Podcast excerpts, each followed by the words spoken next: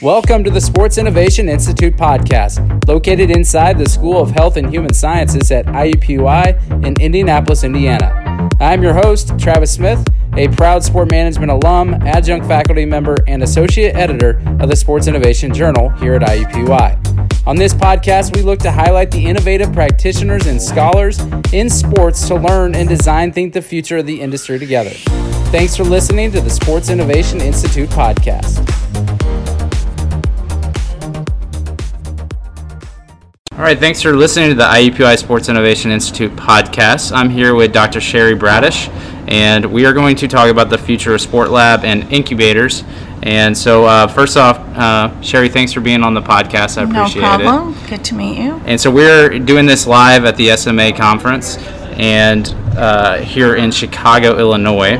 And so, why don't you just first maybe tell us uh, where did you study, and then what has always been kind of your research interest? Sure. So I studied, did my master's and PhD at Florida State University, um, and with the sport management degree, I also did a minor in marketing, um, and looked. And, and had opportunities to work in athletics and did two commercial sport uh, co-op placements at Nike Canada and the Vancouver Grizzlies. Um, I say that because it gave me a leg back in a network in Toronto. Um, and so within sport marketing and sport business in general, I really think I've been focused in three areas, um, whether it be industry, academic, kind of on that on that fence of, of input and knowledge transfer, uh, girls and women in sport, uh, sport and social impact over the years, and then in particular over the last five years. And, and the last seven years since being at Ryerson, really, um, sport business trends, and in particular, looking at kind of future forward um, ma- strategic management decisions, and that is within the sport innovation space. So, how long have you been at Ryerson? Seven years now, and I was at Brock 16 years before that. Okay. Wow. Mm-hmm. So, how did you get involved uh, with creating the Future Sports Lab and the incubator? And then we'll kind of break into what that is. But sure. What was the kind of uh, void that you were all trying to fill with Sure. This? So, in tw- so I came to Ryerson in 2013 in a research position with um, a sport marketing endowed research chair at that point, we decide, we were deciding and kind of looking at what do we do with this and how do we want it to impact the field. Um, fast forward a couple years, we spent a lot of time. Ryerson has been very forward thinking in the incubator space in general, and they have a incubator called the DMZ, and um, we came together collectively with some key stakeholders, both on the academic side and on the industry side in the sports space, and said, let's do something in the innovation space for sport. And what we we knew, but we didn't know so profoundly, is at that point we were the first um, forward-facing, um, industry-focused sport innovation project in North America. Uh, Harvard had done something, and we knew about uh, innovation happening broadly in a, in a conversation about a lab through Nike with the Fitbit, but we were the first ones to really do it and then it was in that same year, right thereafter, that um, both uh, Stadia launched and did the Dodgers program. And then right thereafter is the 76ers lab.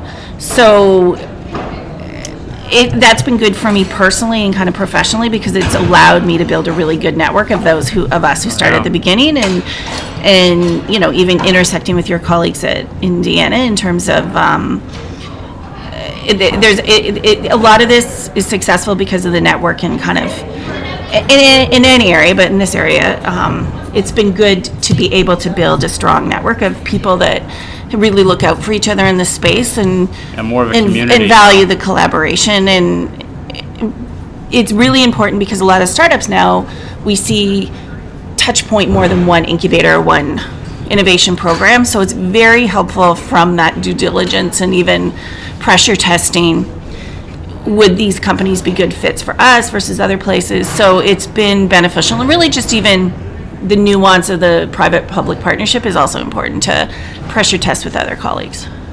So i'm familiar with incubators. I think a lot of people are but for those that aren't i mean can you maybe just introduce like what is an incubator mm-hmm. in your terms? And then maybe tell us what's that setup uh, and the process works for your program as far as from application of a company to through the final showcase? I mean, what are the what's kind of the evolving process of being part of the incubator? So, it, an incubator is really just broadly defined as a space, and it can be a physical space or community, um, where in this innovation economy, uh, we are working with companies, mostly startups, uh, early stage, um, and wanting to, and most of them have a tech component, and wanting to accelerate their growth and development in the marketplace. And that's often accomplished by a few things investment, um, access to network, and then pilot opportunities.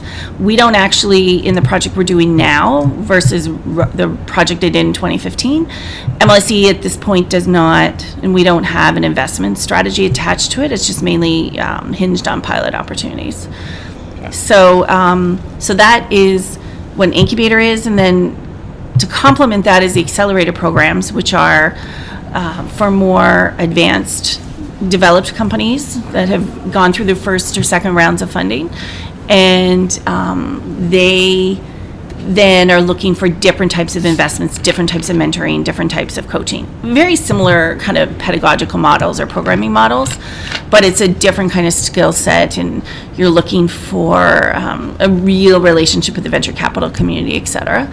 Uh, so that's how they complement each other, and So it's these more. are like established companies that they've already kind of gone through that beginning phase, and you're really, literally, quite literally trying to accelerate them Yeah, to just grow yeah. and scale. Yeah, and they're all at different phases for sure. But um, that's the intent of it. And then so many of them are housed and couched in institutions in, of higher ed because of the link to talent and the link to thought leadership and thinking from students and manpower for students. So there's a there's a lot of research that we know and anecdotal evidence that it's really important to create those partnerships between the institution and, and um, a city footprint or a metropolitan footprint and, and um, a corporate partner when building these spaces. Do you think there's been any um, any growth of this because of Shark Tank has kind of made entrepreneurship fun being around for 10 years and made it more in technology, making things more accessible um, to actually create a company? Is is what do you kind of think the Um, innovation has become so? I think it's it's Norm. it's I think you know Shark Tank and actually Shark Tank is um, Shark Tank was a Cana- it's a Canadian concept. It's called Dragon's Den, and then it Right, came to the United States. I think that's the pulp culture version of it, and, and it's a great way to describe to the layperson or lay layman, lay woman what we do. Um, and it's in a snapshot versus a program is usually over a few months, or sometimes there's not a term attached. But I also think it's also coupled with the increasing rise of digital and technology solutions in a particular industry. And so, because of that, and because you don't need the traditional four walls in an office, you can be nimble and quick and do things, you know, so many stories of these companies starting in a garage. You can be nimble and quick, and so you have a this startup culture in this tech and digitally driven era and and um, and so because of that there is ecosystems for people to turn on light bulbs and start new ideas and so that's how it all kind of evolved Hey, listeners, a quick message and then we'll get right back to the interview. I wanted to quickly tell you that the Sports Innovation Journal is now accepting submissions. If you have or are looking for a place to publish your innovative thoughts and studies on the sports industry, then please consider the Sports Innovation Journal. We are an open access journal, and our target audience is the practitioner looking for answers to the questions and problems in their job, and we want to attract and publish researchers that are identifying and studying those questions and problems. If you are interested in learning more about the journal and wanting to submit or sign up to be a reviewer, then visit the link in the episode notes or email Dr. David Pierce, the editor and director of the Sports Innovation Institute, at dpierce3 at iupui.edu. dpierce3 at iupui.edu. Now let's get back to the interview. And you have a so they have access to um, uh, advisors and mentors. I think there was a showcase that you've done in the past where the companies from the cohorts do it.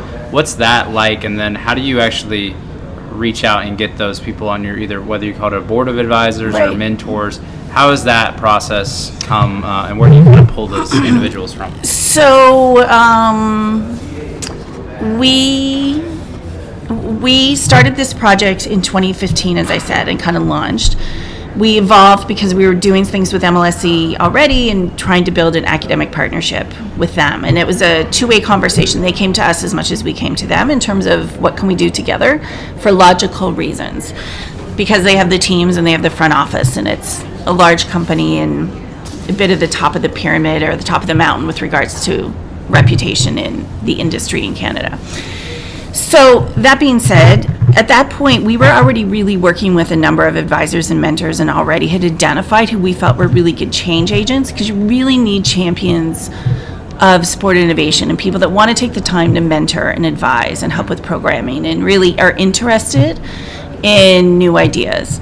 So I would say if you look at kind of our current, and we have a couple layers of governance. We have a high level layer of governance with MLSE, and then we have a, a more hands on advisor network that advises us on some of the key decisions about how we're going to grow with the, with the startups.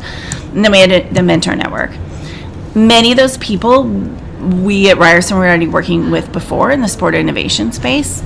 Um, and so some of those qualities that we were looking for, I just outlined in terms of are they um, an influencer in their company? Or, you know, do they understand tech and innovation and kind of even you know bigger thinking within the company?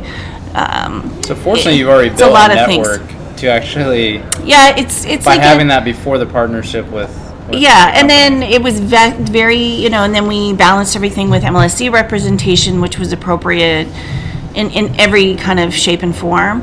And then um, I would say MLSE also reached out to their corporate partner network, and that's what was um, kind of filled in the rest of the mentorship and the, the mentor pieces.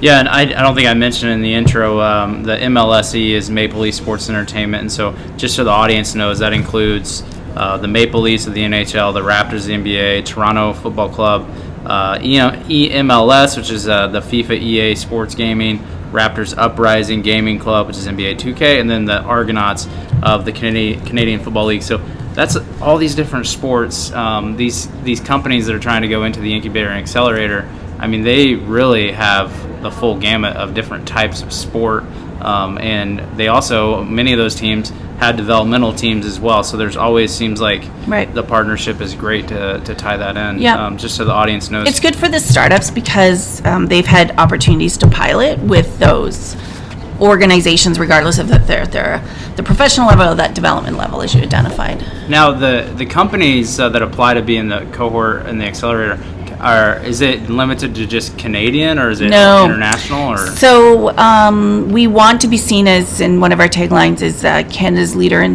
global mm-hmm. sport innovation and so we can accomplish that in a few ways I mean we're we're conscientiously integrating the MBA students into the programming so that's creating new talent in the field whether they're actually attached to a startup but they have the knowledge of the startup will help the industry down the road and that startup innovation economy culture.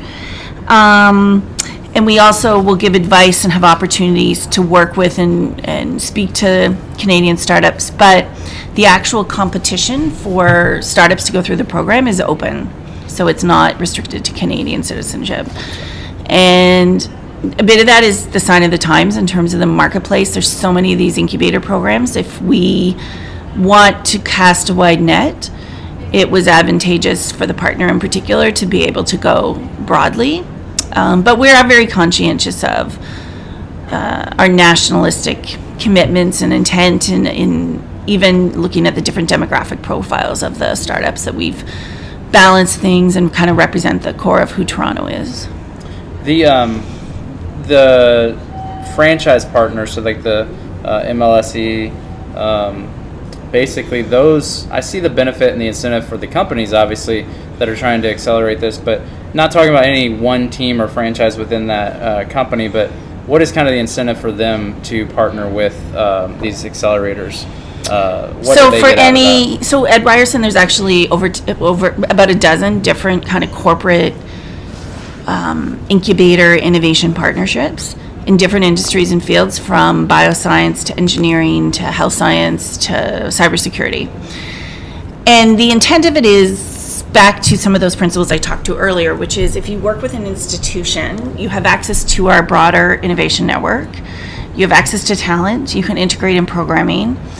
And it's also a community service play, really. It really just allows um, the organizations to kind of give back to the communities more fulsomely. So um, that is how it was established. Yeah. Do you have any um, kind of exciting projects that um, that you want to talk about, or without? Um, like, I mean, I think what's kind of the, like one of your favorite experiences of this whole program so far, looking back over almost five years. I think without a doubt, it's always about the people. It's about the people you meet and the opportunities to what you of what you do. We're the only ones in Canada, but we're so close to the states. So, mm-hmm. I mean, I'm just coming from a conference in Philly, and um, was invited for some colleagues there. And so the network is a wonderful experience. And I think the one thing I always say when you have the time to pause and talk about the depth of the program, I've been teaching sport management and engaged in education in this space 25 ish years. And um, without a doubt, these multidisciplinary, forward thinking startups and teams and the people attached to them, the being around trying to solve new problems for the next generation of the business is really fascinating. And so for sport business programs uh, like ours, who, who start to play around with this, and I would encourage them to do so, um, the, you know, why do you stay up at night for this? because I truly believe that these are the students that are exposed to this are going to change the industry because they understand right. problem solving in a way we really don't talk to the students about, like applied problem solving and creating an app or an application or understanding running your head through the wall as an analogy as a business person right staying up late ordering pizza and and creating new technologies and innovations so my analogy is this area of what we do is turning on light bulbs in ways I haven't seen before. Well, that's great. I think I think it's awesome just to see how entrepreneurial uh, students and new and new uh, graduates are becoming, and uh, it seems like it's ingrained in them just from thinking about how long uh, Apple has been around, yeah. for example. I mean, it's it's really their whole life now. Yeah. Um, so it's it's an exciting time for sport industry. It seems like the every day there's some new cool technology thing that's coming up. Uh, so we'll we'll close it by really just asking, you know, wow, where can they um, uh, where can they see more listeners see more about the sure. about your project? Um, you have a website? Or? Yep. So thefuturesportlab.ca, and you can always access it through Ryerson University, um, and then on social um, Instagram and Twitter and, and have a, LinkedIn. Have a newsletter or anything? We can we can yep, and up. you can sign up um, we'll through the, the through the um, the website. So it's really just really um, through those ways, and then I think it's such if you start to spend some time, it's such a robust topic on on the social media and and, and there for students to consume. And so even if they're not part of an accelerator, it's really easy to quickly learn you know, what are the key um, verticals in this space and how you can start to keep on top of them and understand them. Because to think about gambling and esports and, and AI and how those things affect the industry today, yes, it's fundamentally important to be part of those conversations. So, yeah. yeah. Well, uh, thank you so much. I You're think uh, hopefully there's some potential collaboration with the with the Sports Innovation Institute moving forward. That. We're opening. We'll uh, let David know we signed a deal in yeah. Chicago. Well, there you go. So we have a uh, we have the Sports Innovation Journal that we're yes. now accepting submissions, and it's not just traditional research. We like yep. to highlight a lot of the things that your companies are yes. doing, and then also here on the podcast. So maybe we'll have to interview some of your companies that That'd come out of the program and just give a little bit of exposure. So thank you. Thank so you much. for your time. Okay, nice to meet you.